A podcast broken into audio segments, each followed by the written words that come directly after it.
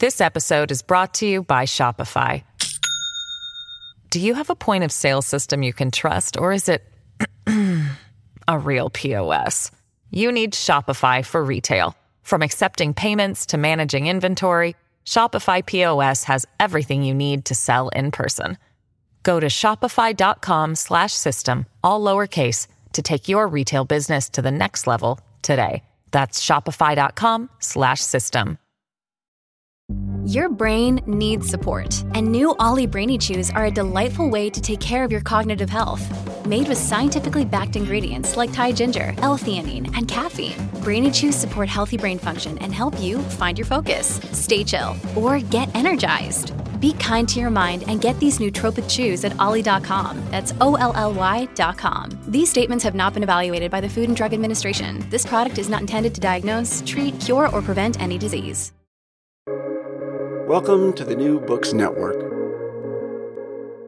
Hello, and welcome to another episode on the New Books Network. I'm one of the hosts, Dr. Miranda Melcher, and I'm very excited today to be joined by Dr. Monika Nalepa to tell us all about her book titled After Authoritarianism Transitional Justice and Democratic Stability, just out in 2022 from Cambridge University Press, which deals with a really tricky question of what actually should transitional justice look like after authoritarian regimes.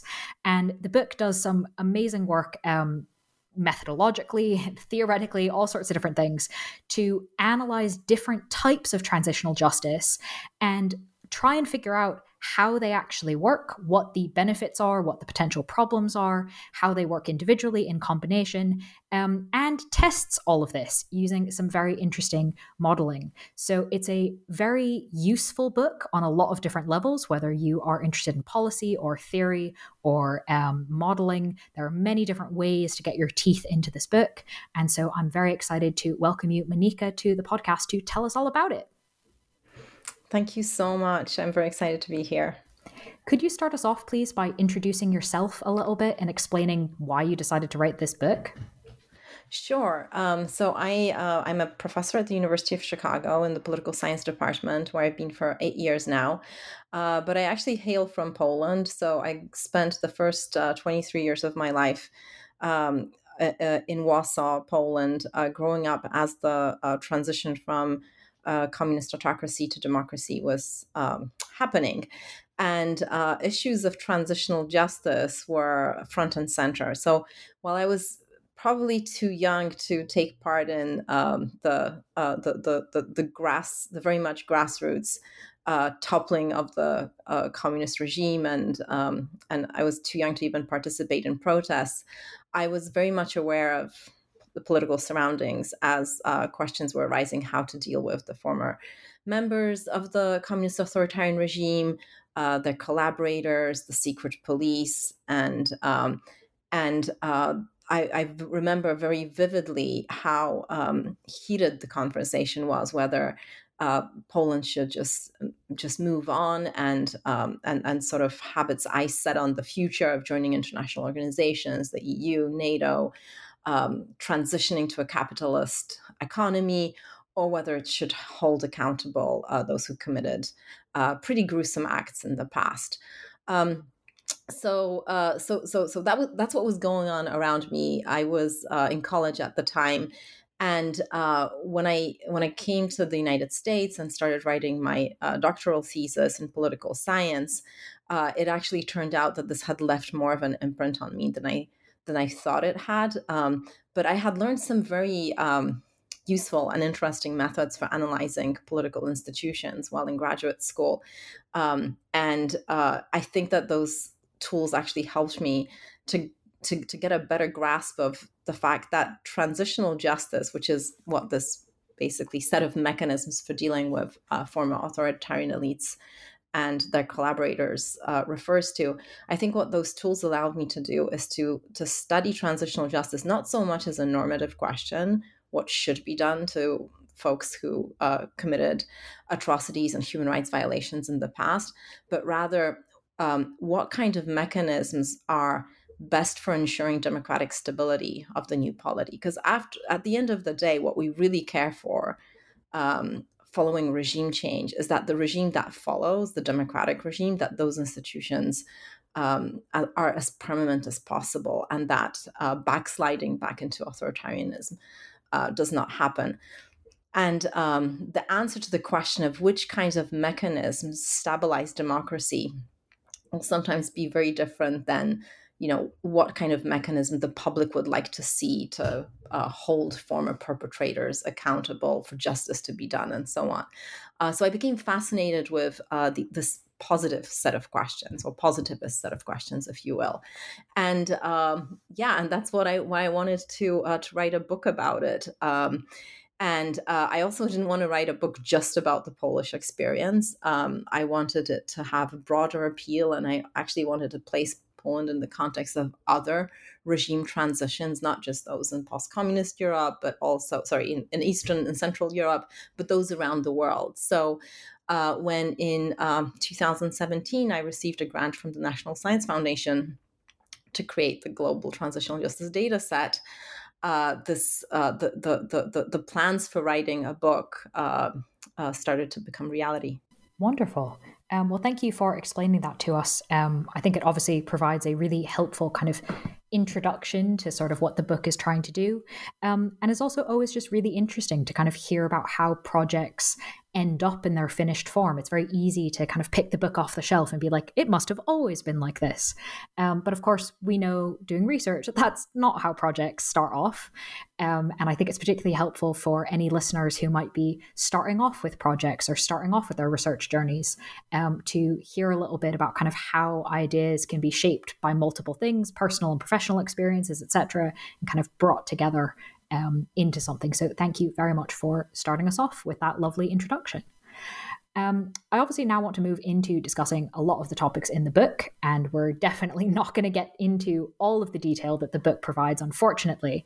Um, but we can do, I think, a bit of a highlights tour to kind of hit the main things. So, to provide foundation for this, um, can you introduce us to the transparency regimes that you focus on in the book?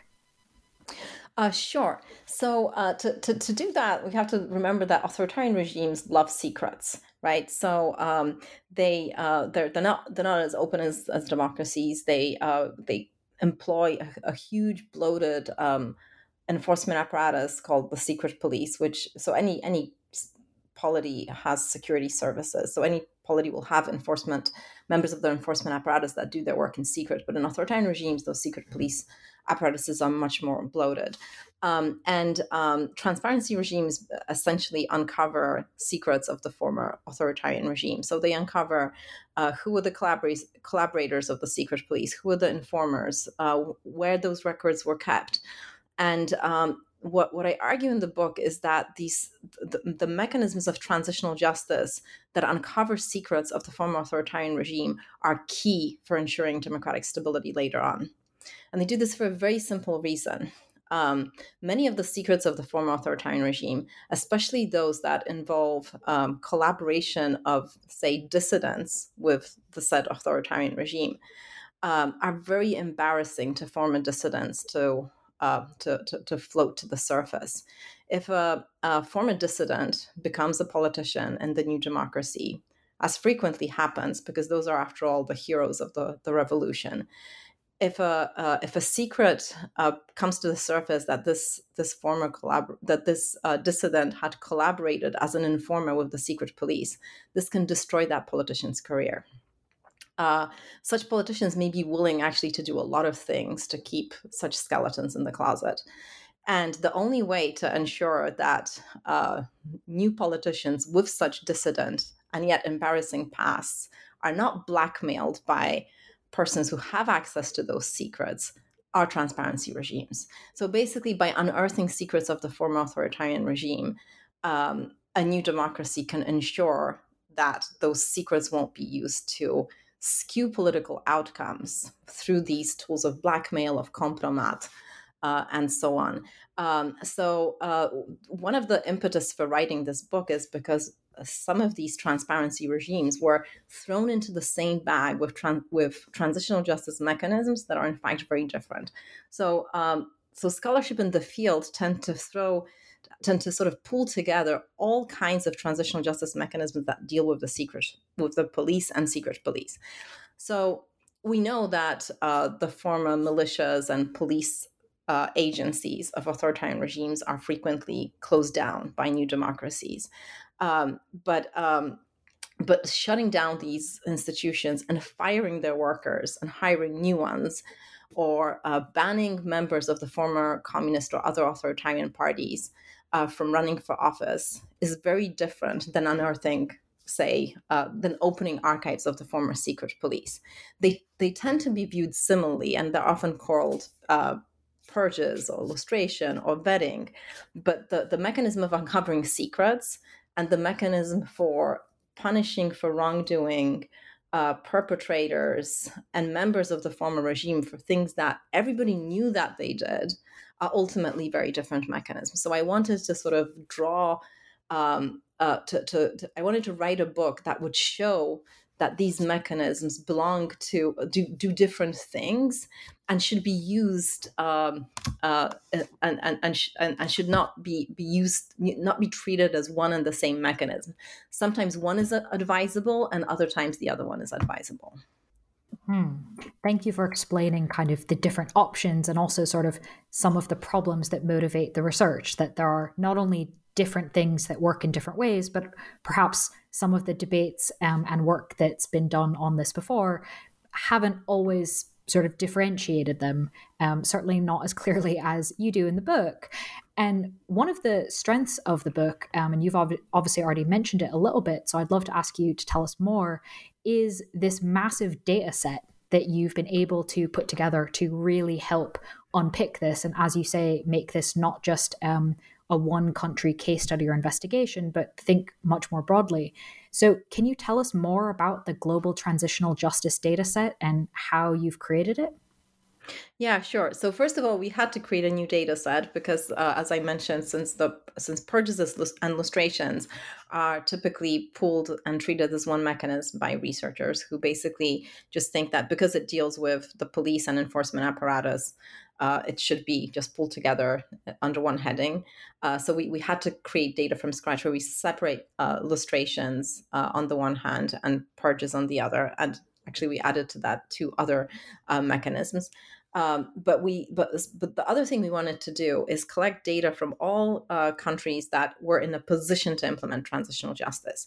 So what does it mean to be in a position to implement transitional justice? Well, it means to have transitioned from uh, autocracy to a democratic regime, right? So we first took all the countries that were in that situation from um, uh, since 1946, and then uh, we chronologically reconstructed uh, what kind of mechanisms were implemented. Uh, in those countries. So, uh, so we did this over time, and we decided to start at the date of the democratic transition, but continue going until the current uh, until current times. And so we didn't actually treat as many scholars have done so far. We didn't just look at the first 10 years following the transition, because we know that some uh, some uh, countries actually uh, embark on their transitional justice journeys much later. Uh, Spain is an excellent example here. Argentina is another. Uh, so we uh, we wanted to have a time series of these transitional justice events as they unfold, a disaggregated time series. So where uh, where these form mechanisms are separated. So, what are the form mechanisms? So, I've already talked a little about about lustrations. So, lustrations uncover those who um, uh, the truth about those who collaborated with the secret police in secret. Um, then there are purges, and purges uh, again uh, let go from office those who uh, collaborated or worked for the regime, but openly, so everybody knew who they were. They can be members of authoritarian parties, they can be uh, workers of the police or secret police apparatus, but there's no new information that is released by conducting purges. Um, uh, but purges can be of two kinds, right? Purges can be uh, so when, when you have an enforcement apparatus of a authoritarian regime, you have its leadership, right? You have those who are giving orders, and then you have the rank and file who are performing those orders. And uh, it, it's frequently often argued that that the only thing one needs to do is just fire the leadership, right? Those who are giving orders. Rank and file members can just be retrained to follow other orders. But uh, sometimes an argument is also made that no, actually, sometimes an enforcement agency in an authoritarian regime is so, uh, or bureaucracy of an authoritarian regime for that matter, is so compromised that there's just no point in trying to repurpose the rank and file, that the whole agency, agency should just be closed down and new people should be uh, trained and a new agency should be formed. So there are two types of purges that the Global Transitional Justice uh, data set um, talks about. There are uh, leadership purges and thorough purges. And then the fourth mechanism um, are truth commissions. So I, I, have to admit that including truth commissions under transparency regimes has drawn a lot of criticism from people who um, very correctly point out that truth commissions do so much more than reveal secrets, right? They conduct hearings, they write reports, they travel the country sometimes to interact with victims, they make policy recommendations. I completely agree with that. Like truth commissions do a whole lot more. But from the point of view of democratic stability and from the point of view of unearthing the secrets of the former authoritarian regime, that function of truth commissions is very similar to lustrations. Um, so that's why they're subsumed under transparency regimes in the book. Mm, that makes sense. Um, and I, I see the criticism, but I also understand how it fits in with um, the rest of this. And it's very helpful to have laid out the four mechanisms, um, in addition to obviously the very cool data set. So, thank you for explaining both of those to us. Um, we're obviously now going to kind of talk through some of those mechanisms in different ways. Um, but obviously, for anyone interested in like all of the details about a particular one, um, I will point you to the full book itself for that. Um, but first up, can you tell us a bit more about um, what you found kind of in the theory and obviously in the data about how lustrations improve the quality of representation in democracies that are mm-hmm. coming out of authoritarian rule? Yeah, of course.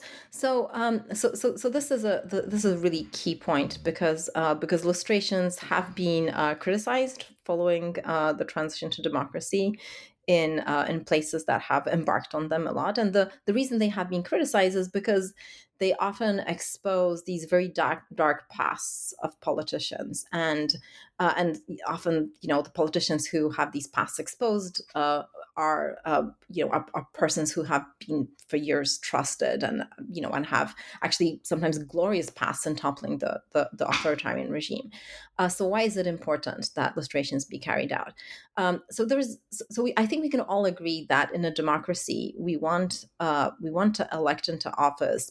Um, politicians who um, who have expertise, so know how to implement uh, policy, but also are trusted, right? And um, we want to elect politicians who, once they um, are elected into office, will actually implement the things that they promised to implement when they were campaigning.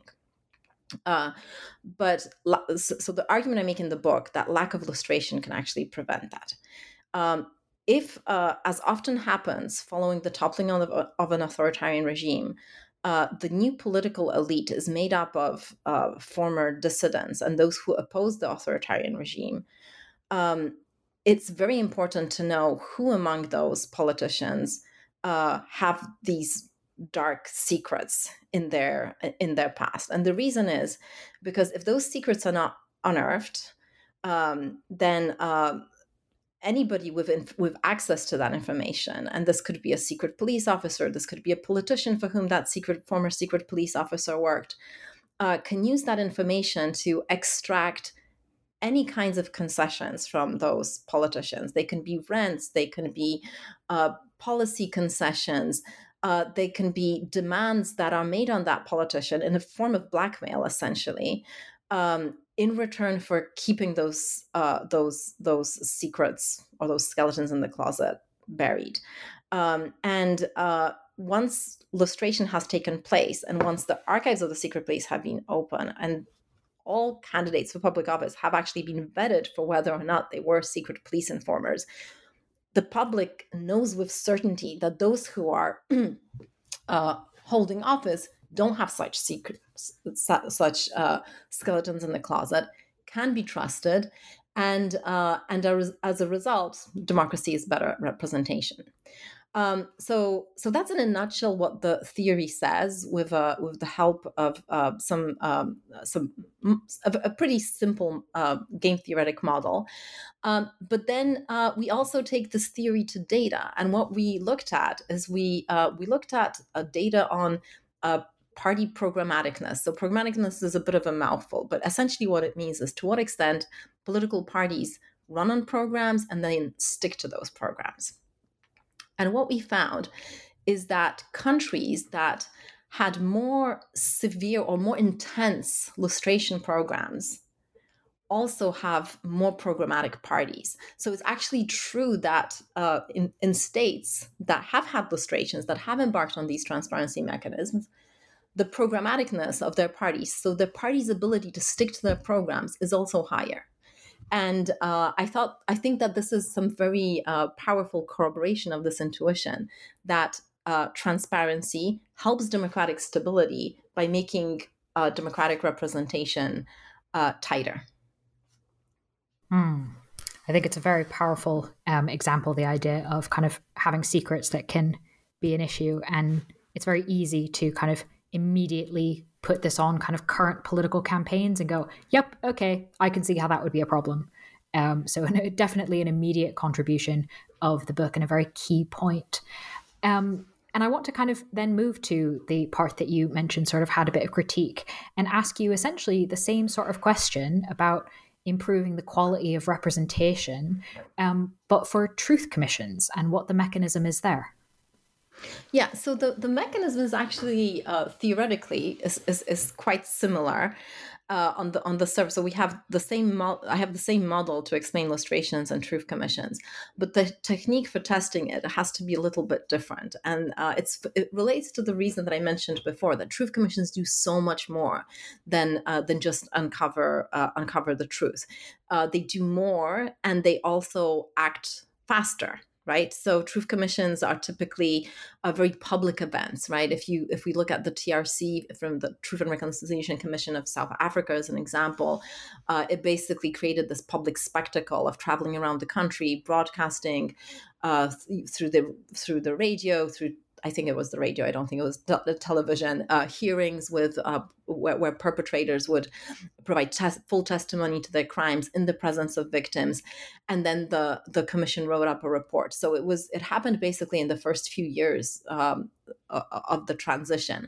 So um, so I make the argument in the book that truth commissions are able to do more, but also sort of like act faster. Uh, lustrations, on the other hand, have a very uh, cumulative effect. So lustrations are restricted to the political class. That's probably the most important difference. That you know we don't lust- some countries lustrate professors, journalists, uh, lawyers, but but most lustrations around the world actually will concentrate on those who are running for office. Not so for truth commissions. Truth commissions have this sort of like broad uh, uh, application across across society. And uh, because the effect of lustrations uh, sort of has to accumulate over time, the kind of data that we use to test the effect of lustrations is cross sectional data. Right. So we actually measured uh, the intensity of lustration as simply how many lustration events since the transition a given country has had. But with truth commissions, we we actually exploited the whole uh, times time range since the transition. And we used a slightly different uh, statistical model for, for, for, testing the effect of truth commissions. And uh, because truth commissions don't only affect political politicians in political parties, we also used a different outcome variable. So as I mentioned with lustration, I looked at uh, programmaticness. So how tightly parties follow their programs. But with truth commissions, uh, instead we, we, we looked at two uh, variables that um, are uh, in, in, that that I argue are very good at uh, assessing democratic stability. On the one hand, political corruption. Uh, and how that changes over time. And I drew on um, an excellent data source, uh, the varieties of democracy, um, the all the V-Dem data set. And another variable that I the, that I looked at is uh, power distributed by socioeconomic status, which is an awful mouthful, I know, but it's it's actually a very simple concept. So power distributed by socioeconomic status, or PD SES for short, measures to what extent uh, people who are richer also have more political power. So it, it measures the association between um, uh, b- between wealth and and political power, uh, and uh, and it's uh, it's a it's a good tool to assess the, um, the the, the the extent to which democracy has stabilized because d- in democracies ideally we think of those two things as uh, independent, right? Uh, in autocracies, in contrast, political power and wealth tend to go together. Um, and what we find is that uh, countries that have more truth commissions uh, have better scores on democratic stability according to those two measures political corruption and uh, uh, power distributed by socioeconomic status. Um, so, um, so truth commissions operate through a similar mechanism. They also reveal secrets, and in that sense, uh, safeguard against blackmail. Um, but they they do it uh, differently over time than lustrations. Mm. I think that's definitely a power of being able to use the data to show different things. Um, and similarly, I'm wondering if you can tell us about kind of, we've obviously talked about them in relation to each other, lustrations and truth commissions, um, but also kind of individually. What happens if countries do both?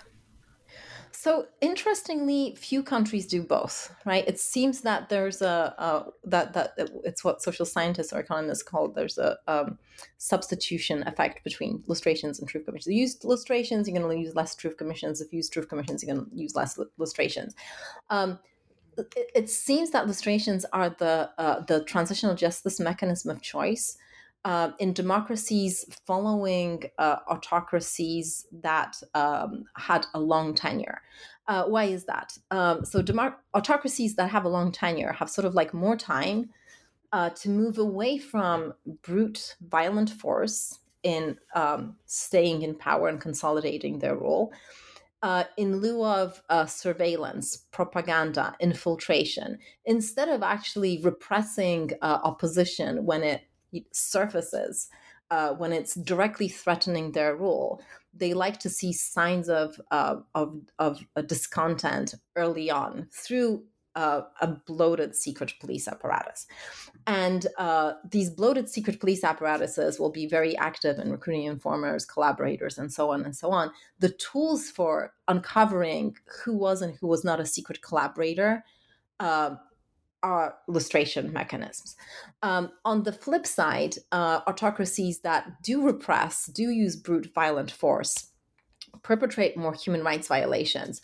Those uh, those former autocracies, following the transition to democracy, will uh, more frequently turn to truth commissions. So that just seems to be a, a sort of uh, almost a natural pattern that we see truth commissions following short-lived autocracies, lustrations following uh, long-lived uh, autocracies that relied on the secret police. Hmm. Interesting. I'm wondering if there's there's some sort of Goldilocks length that would result in a country choosing both. Probably uh, that's not. that. That would be a great question to ask and to ask. And the the Global Transitional Justice Data Set actually, uh, which is publicly available um, mm-hmm. on the website of the Transitional Justice and Democratic Stability Lab. Uh, .com uh, is uh, is available for for download and, and could be used to to find that Goldilocks uh, number of years that an autocratic regime has to last to switch from truth commissions as the uh, optimal transitional justice mechanisms to lustrations. This episode is brought to you by Shopify. Do you have a point of sale system you can trust, or is it a real POS? You need Shopify for retail. From accepting payments to managing inventory, Shopify POS has everything you need to sell in person. Go to shopify.com/system all lowercase to take your retail business to the next level today. That's shopify.com slash system. Great. That sounds like someone's MA dissertation right there. So there we go, another contribution. Um, moving then to your next mechanism, or one of the other four mechanisms, um, tell us about purges and particularly the kind of scale of them, wide scale or not. What determines kind of how big a purge countries might use? Yeah, so uh, so so whether wide scale purges or uh, leadership purges are chosen will will largely uh, so so there's so there two questions here. One is what countries actually do, and, and second, what should they do? Uh, so, mm-hmm. uh, so, so, so, the usability of uh, former authoritarian bureaucrats and former authoritarian uh, members of the enforcement apparatus uh, depends critically on how good they were at their job while they were still in an authoritarian regime. And by how good they were, I don't mean how good they were in uh, upholding the authoritarian regime, but they also often ran the state. So there are many. Um, uh, many former bureaucrats who worked for the authoritarian state that have very usable skills that can be easily repurposed by the new democracy. And firing them sometimes is actually the new democracy shooting itself in the foot so doing something that it will regret because because what how can how can a new democracy staff all these agencies and all these bureaucracies and all these departments uh, with uh, with people who are essentially untrained how to run the state. I mean, it could probably staff them and then start training them, but particularly in the first years following transition, when there is chaos, when the institutions are weak, those are exactly the the years and the time when uh, when you actually do want to have at least some people with experience on how, in how to mm-hmm. run things. Um, mm-hmm. So the the trade off that the new democracy faces is basically you know how far do we purge the, these these bureaucracies and these enforcement apparatuses and how far they purge will depend on how institutionalized the bureaucracy and the enforcement apparatus of the previous authoritarian regime was sometimes it was not institutionalized at all sometimes in order to get a job in an authoritarian bureaucracy all you had to do is have uh, some uh, loyalty ties to the to the autocrat. Um, sometimes you were rewarded for you know for your contributions to the your personal contributions to the to the dictator. Uh, in cases like this a purge is not costly at all right? Those people were only working there because the dictator liked them because they did something for that autocrat. They didn't have expertise. They weren't particularly good at implementing policy. Um, so that they can be let go freely and that purges in those circumstances will actually stabilize the democracy.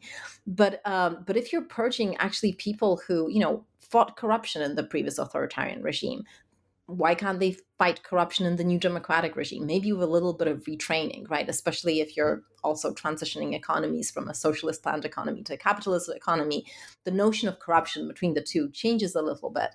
Um, but it seems like such a waste to be to be firing all those people. Um, and in the case of uh, enforcement apparatuses, it's even there's there's a there's a there's a, a second consideration uh, to take into account, which is you know people working in enforcement apparatuses are at the end of the day experts in conducting violence.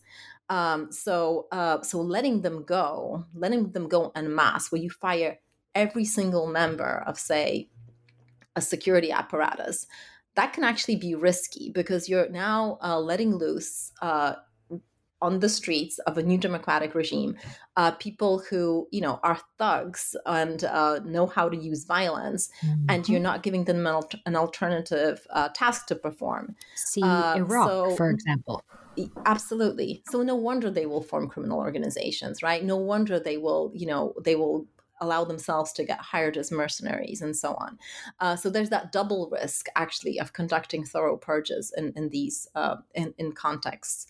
Um, in these new democratic contexts, and it's if I can just like add one more thing, um, it, it's it's a normatively very discomforting point, right? Because what the book is essentially saying is sometimes for democratic stability, to hold, you actually might want to not, not so much forgive, but not apply transitional justice to those people who very openly supported the regime, right?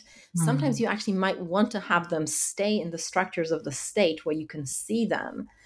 Uh, but on the other hand, it seems that the wrath of transitional justice is often concentrated on those who fought the authoritarian regime, but just, you know, by a momentary lapse of reason, slipped and fell and you know and informed on their fellow dissidents and now they're former collaborators and they have these secrets it's actually better from the point of view of democratic stability to reveal the secrets about those former dissidents than to fire from the positions absolutely every single member of the uh, police enforcement apparatus, for instance. Mm.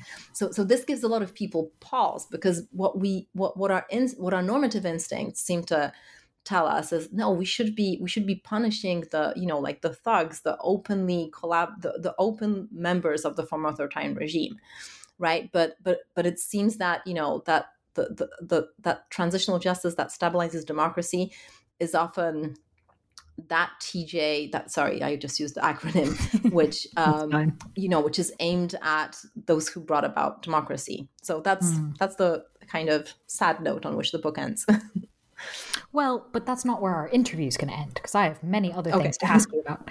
Um, so I was wondering, that's kind of a really helpful way of understanding sort of what the use of purges is and sort of what the different factors are for determining what kind of purge to use. Um, could you maybe round off this bit about purges and explain to us kind of what the three factors you determine are really key for whether purges actually work or not? Yeah. So so the so the most important uh, factor is whether um, whether the the the, the previous authoritarian the the previous authoritarian regime's enforcement apparatus or bureaucracy um, was uh, was institutionalized, right? So how good those uh, those holding positions uh, in the former authoritarian regime really were. Um, a secondary consideration is uh, how uh, how how different uh, that authoritarian regime was from the new democracy. So we, we kind of like think that well, one is an authoritarian regime, the other one is a democracy.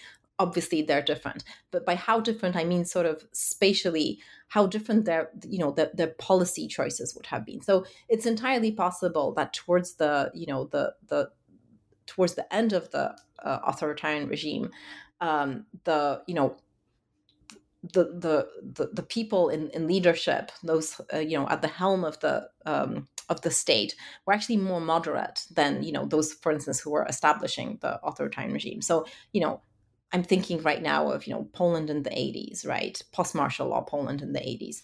Uh, you know, like the prime minister was almost um, you know almost pro-European. Uh, or you know, if you think about Hungary, even more so, right? They even had some um, uh, free market ideas that they tried to that, that, that they were implementing at the time.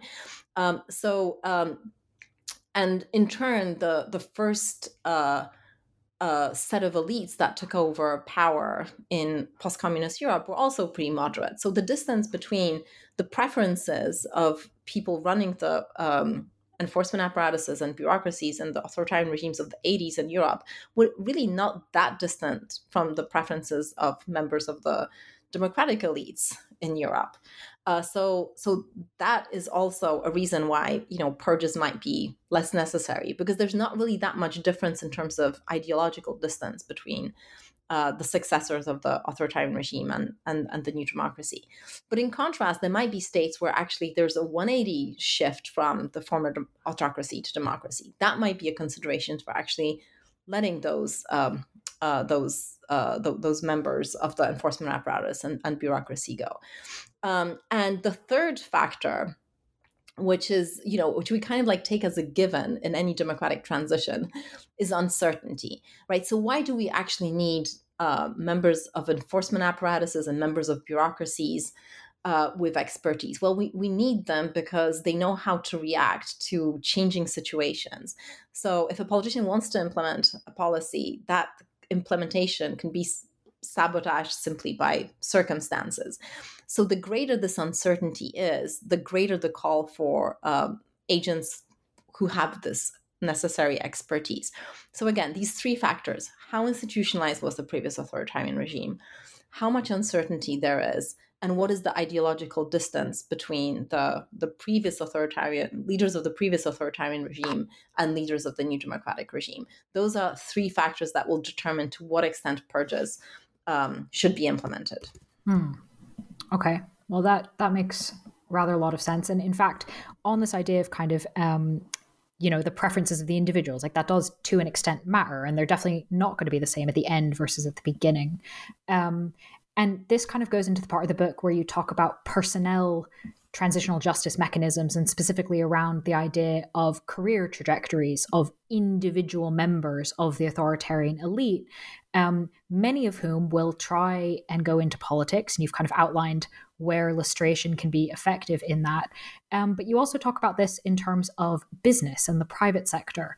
So, can you help us understand how these different mechanisms impact those kinds of career trajectories for individuals? Yeah, so I think that this is something that we really need to appreciate more in the context of regime changes.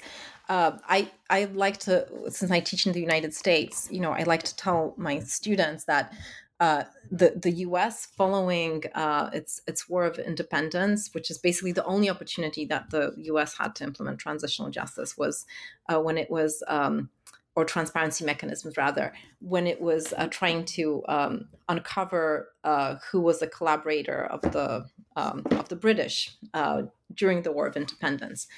Uh, but really, the U.S. did not have a problem of transitional justice because all of the the loyal the British loyalists towards transitional justice would be implemented left Hmm. Um, so they had this very convenient exit option of just leaving. Most countries transitioning from authoritarianism to democracy do not have that luxury. The former elites and rank and file members uh, who supported the authoritarian regime, either secretly or openly, are all left in the same country. And uh, one has to deal with them one way of, of another. So, not doing transitional justice is also a transitional justice choice. And uh, what I do towards the end of the book is, uh, uh, again, with the help of my uh, amazing Demo- Transitional Justice and Democratic Stability Lab. Um, so, the same group of uh, students who helped me collect the Global Transitional Justice data set, is we uh, we track down the the the, the leadership of former of authoritarian regimes. Um, and we looked at what they did with their lives following the transition. And we tried to find them in business, we tried to find them in political parties, in state positions.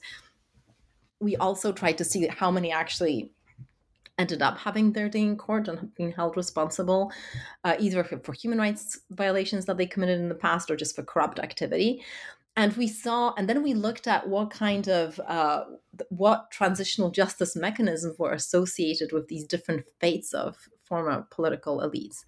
And we found some really um, interesting uh, correlations. So this is this is purely cross-sectional. We're not able to actually say exactly we're not able to provide direct evidence of how these different transitional justice mechanisms affected where these uh, where these elites went. But we we find, for instance, that uh, that lustrations, even though they move. Um, uh, these former so lustrations first of all recall they should not really affect lead known leadership of the former authoritarian regime because lustrations uncover secrets, right? Former authoritarian secrets. So they don't have a direct effect on people who ran the former authoritarian state. Everybody knew who the, you know, first secretaries, the politburos and and and, and so on were. But what we find is that lustrations actually move elites into business. Okay. So they don't show up in the state, they don't show up in political parties, but they do tend to show up more in business ventures and um, uh, and we we looked at other correlations as well. But it's a it's a th- th- this is basically the, the the the tail end of the book where. Uh, you know, we sort of just did this exercise that I initially called de facto versus de jure transitional justice, where you know there's there's the the the, de jure transitional justice, which talks about you know um, legislation that mandates lustration, legislation that mandates uh, truth commissions or purges, and then you have the the actual information of where uh, the elites go. Um, later, I abandoned that term uh, a little bit because it's it's misleading in the sense that it only is concerned with uh, leadership. But as I mentioned before, transitional justice, the, the, subjects of transitional justice are not just the leaders of the former authoritarian regime, but essentially everybody who supported it. So, um, yeah, so that's, uh, does that answer your question? It does. Um, and I think it's very interesting. Um, I was able to author, uh, interview an author a few months ago um, who wrote a book about the Grey Men, the Stasi agents in East Germany, and kind of what happened to them and mostly what justice did not happen to them. Um, and he had all sorts of examples about them moving over into the private sector. And a lot of it was because of lack of lustration. There were all these um, secrets kept. And so there were a bunch of people that later on were found out to have been involved in things. Um, but at the time, they weren't, it wasn't known. So they could go amass big fortunes and then be safe from prosecution later on, um, which in a lot of ways kind of illustrates these types of things you're talking about. So that's fascinating, and it's actually really closely related to one of the things that um, I talk about as well, which is you know when you when you when when, when Stasi officers or or uh, rank and file members of the uh, this bloated secret police op- uh, apparatus are fired and they're not given employment anywhere. Um, so so negatively verified secret police officers in Poland, for instance, couldn't find employment in the security service or in the police, right? So if you're if you're an expert in in in, in violence, an expert in you know uh, surveillance, and you cannot find employment in the police, you cannot find employment in the security service. What are you going to do with your skills? And mm. um, you know and i and i think you know going into all kinds of shady economic operations organized crime i mean that is your that is your exit option mm-hmm. um, so i think you know any any tra- any policymaker des- deciding on what kind of transitional justice uh, policy to embark on has to realize that doing nothing also has consequences. Well, so speaking of policy decision making, what would happen if we put together all four of these transitional justice mechanisms? Oh, uh, at the same intensity. well, I would, I would say, um, I, yeah. So there's this temptation, actually, to, um, you know, like if you're going to have lustrations, if you're going to expose secrets, then you should also punish the, you know, the former workers of the police, the enforcement apparatus, the bureaucracy. Like, why only punish the dissidents? Um, but it seems like if you did everything at once you would basically be start you would be starting with a tabula rasa right? Your new democracy would be starting truly from scratch. Um, and uh, I don't know that a lot of democracies have that luxury because uh, you know, and here I'm mostly speaking from you know uh, my own experiences of you know growing up in Warsaw of the 90s. It was so such an unstable time uh, such a dangerous time. And you know, it's it's interesting that only like years later, when I'm you know working on new projects and reading up on you know organized crime in Eastern Europe, that I'm just realizing you know how dangerous surroundings I was growing up in. I don't think that those are the times when you want to be you know um, rebuilding your institutions from from scratch. Um, but uh, but yeah, so so that's um, it, it's also a sorry to say this it's kind, kind of an academic question because um, we we actually don't see countries that had high intensity on all four mechanisms there seem to be these trade-offs as i mentioned before lustrations or uh, or truth commissions uh, you know thorough purges or uh, leadership purges. So yeah so i mean thorough purges and leadership purges can't go together because you know if you're doing a leadership purge and a rank and file purge then you're doing a thorough purge. So it's so it's always one or the other. But the trade-off with lustrations and truth commissions is definitely there as you mentioned. Mm. well i think this is again one of the powerful contributions of the book that it doesn't stay in the realm of theory um, and kind of goes hmm so we have these things that we've theorized but actually let's look at what's practically happening and what's practically possible so um, i'm glad you made that point because i think it's a very important one um, but you did also mention next projects. So I was wondering perhaps if, as my last question, I could ask you to tell us a little bit about anything you might be working on now or next. Yeah, excellent. So I'm very excited to tell you about this because uh, so the, the so after after authoritarianism is definitely a global transitional justice project, and I had tons of fun putting together the data set and um, and uh, you know we're planning the second and third release of the data set uh, this fall and winter.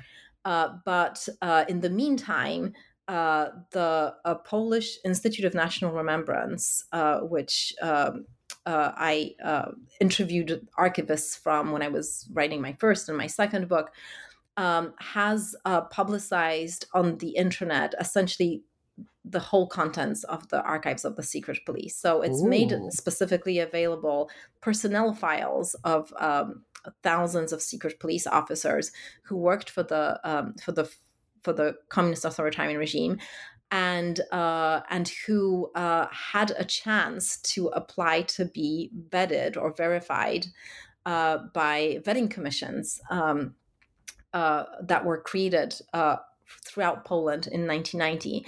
And uh, we also have transcripts of the deliberations of the vetting commissions. Um, so the next project is about is a is a is a it kind of like goes away from global and zooms into a specific uh, country and a specific case of transitional justice, namely purges, and uh, it treats purges as an example of police reform right? So we talk about a lot about police reform in the us i know in the uk also but uh, but purges of uh, the enforcement apparatus of a former authoritarian regime is also a form of police reform. So what this next project does is first it um, it it, um, it explains uh, what the challenges facing these uh, these vetting commissions were. You know so on the one hand they wanted to have a functional police on the other hand they wanted to you know punish the worst thugs and so on. Um, and then it shows what consequences those decisions had. And when i say consequences i mean uh, both consequences for crime right so ultimately uh, you know like you want an enforcement apparatus that is going to keep crime down but also for trust towards the police uh, so we use this uh, this poland in the context of regime change as a uh, as a micro study of the effects of police reform. Uh, and this is a project that I'm co-authoring with uh, a very talented um, uh, uh, professor from King's College London, uh, Barbara Barbara Piotrowska. Mm. And during this past year, we've been organizing data, uh, talking about theories. And, uh, you know, we hope this is going to be uh, the next book that maybe I'll be talking with you about in a few years. You've just preempted my invitation. So do let us know when that becomes a book. And thank you for giving us a sneak peek of it. Um, but while you are off working on that, listeners can read the book we've been discussing, which again is titled After Authoritarianism Transitional Justice and Democratic Stability, out just now in 2022 from Cambridge University Press. Monika, thank you so much for being with us us on the podcast. Thank you for having me. This was wonderful.